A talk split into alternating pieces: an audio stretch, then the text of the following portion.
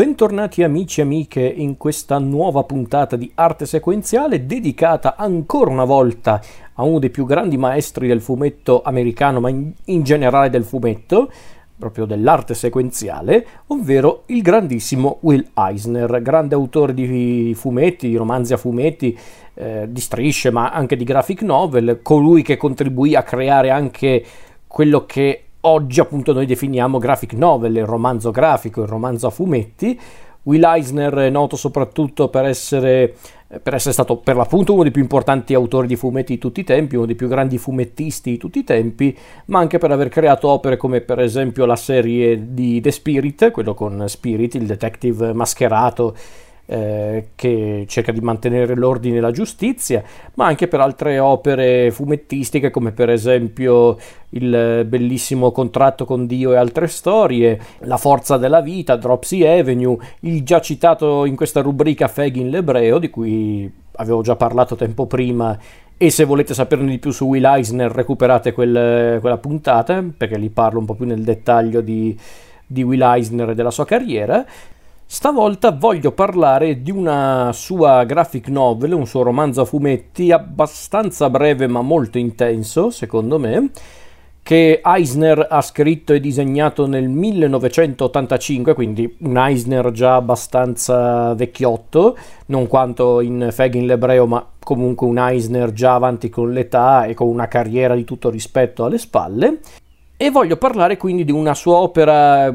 non dico minore, diciamo breve, ma che secondo me mostra tanto di Eisner, dell'Eisner più umano come autore, ma anche come essere umano,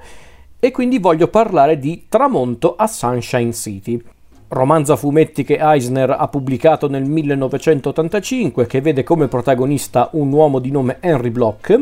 un uomo di una certa età che decide di andare in pensione essendo vedovo e avendo venduto il suo locale in cui ha lavorato per tanto tempo, Harry si ritira a Sunshine City con eh, tanti ricordi nel cuore, una certa nostalgia verso un quartiere che è cambiato col tempo e pochissime prospettive nei confronti del futuro. Però diciamo che Harry ormai ha ben poco da dire, quindi si può concedere un meritato riposo a Sunshine City. Soltanto che Henry comunque vede dietro di sé appunto un quartiere che, che, ormai non riconosce più, ma di cui conserva tanti bei ricordi. Perché infatti questo quartiere di New York in cui Henry ha lavorato per tanto tempo è un luogo in cui qualsiasi cosa, gli idranti, i lampioni, un tombino, Ecco, tutte queste cose aiutano Henry a ricordare i momenti più importanti della sua vita, l'apertura del suo locale, la perdita di una fede nuziale, l'incontro con gli amici, con la sua futura moglie, insomma è proprio il suo mondo questo quartiere. E quindi passare dalla fredda New York City, fredda ma comunque per lui molto accogliente New York City, alla luminosa Sunshine City, Henry dovrà passare gli ultimi anni della sua vita in pace, trovando una donna da amare possibilmente,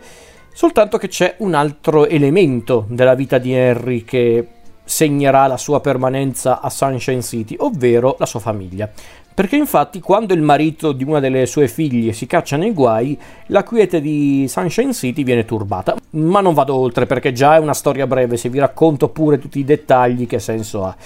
Allora, come dicevo, Tramonto a Sunshine City è una storia breve, ma molto intensa, che tratta alcune delle tematiche ricorrenti delle, dei romanzi a fumetti, delle graphic novel di Eisner, la caducità della vita, i rapporti familiari molto fragili, il tempo che non lascia scampo a nessuno e l'amore visto come un sentimento volubile e non necessariamente mosso da, ehm, come posso dire, da buone intenzioni o da um, scopi nobili, mettiamola così.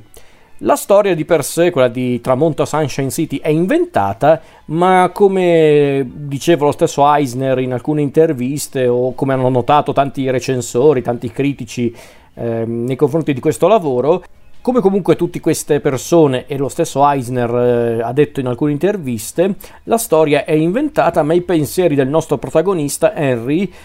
eh, questi pensieri amari e talvolta teneri sono probabilmente gli stessi che aveva Eisner all'epoca, perché infatti ricordiamoci che l'opera dell'85, quindi quindi abbiamo a che fare con un Will Eisner decisamente più anziano, più, eh, anche più, come, come, dicevo prima, un po' più anche rassegnato nei confronti della vita, dell'arte e della vita. Quindi sicuramente i pensieri del nostro protagonista, il suo atteggiamento nei confronti appunto del, del quotidiano, de, anche degli altri, eh, sono praticamente gli stessi pensieri, gli stessi atteggiamenti dello stesso Eisner, quindi Sicuramente c'è anche qualcosa di biografico in questa storia. E anche l'amore che Henry prova nei confronti dell'imperfetta ma viva New York City è sicuramente la stessa che provava Will Eisner eh, beh, praticamente da sempre, da, per tutta la sua vita. Beh, praticamente da sempre, ogni, ogni singolo giorno della sua vita.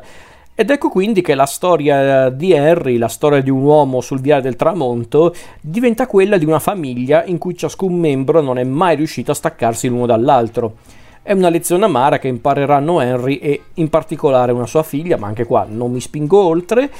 e che vi posso dire...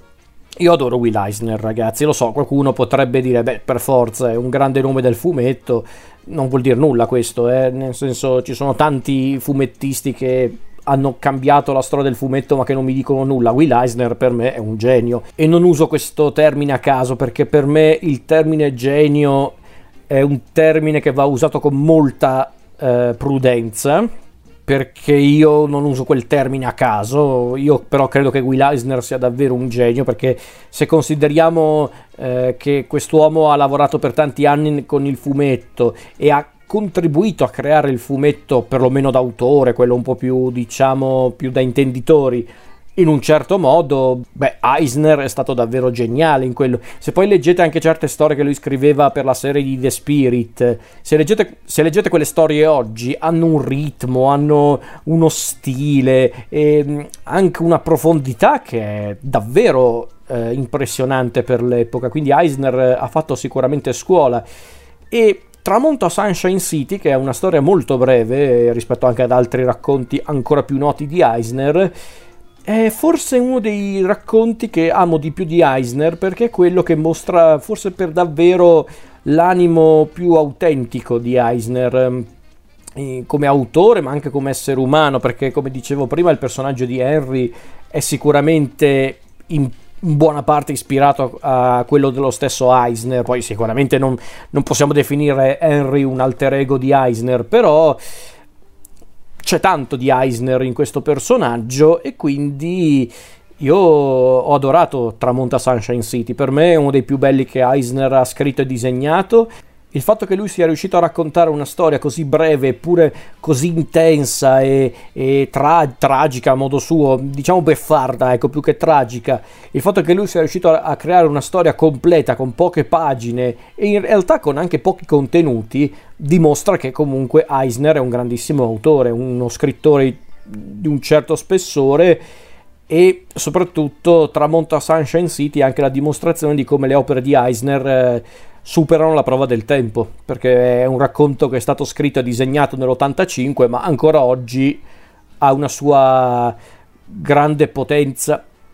perché è un racconto che è stato scritto e disegnato nell'85, ma ancora oggi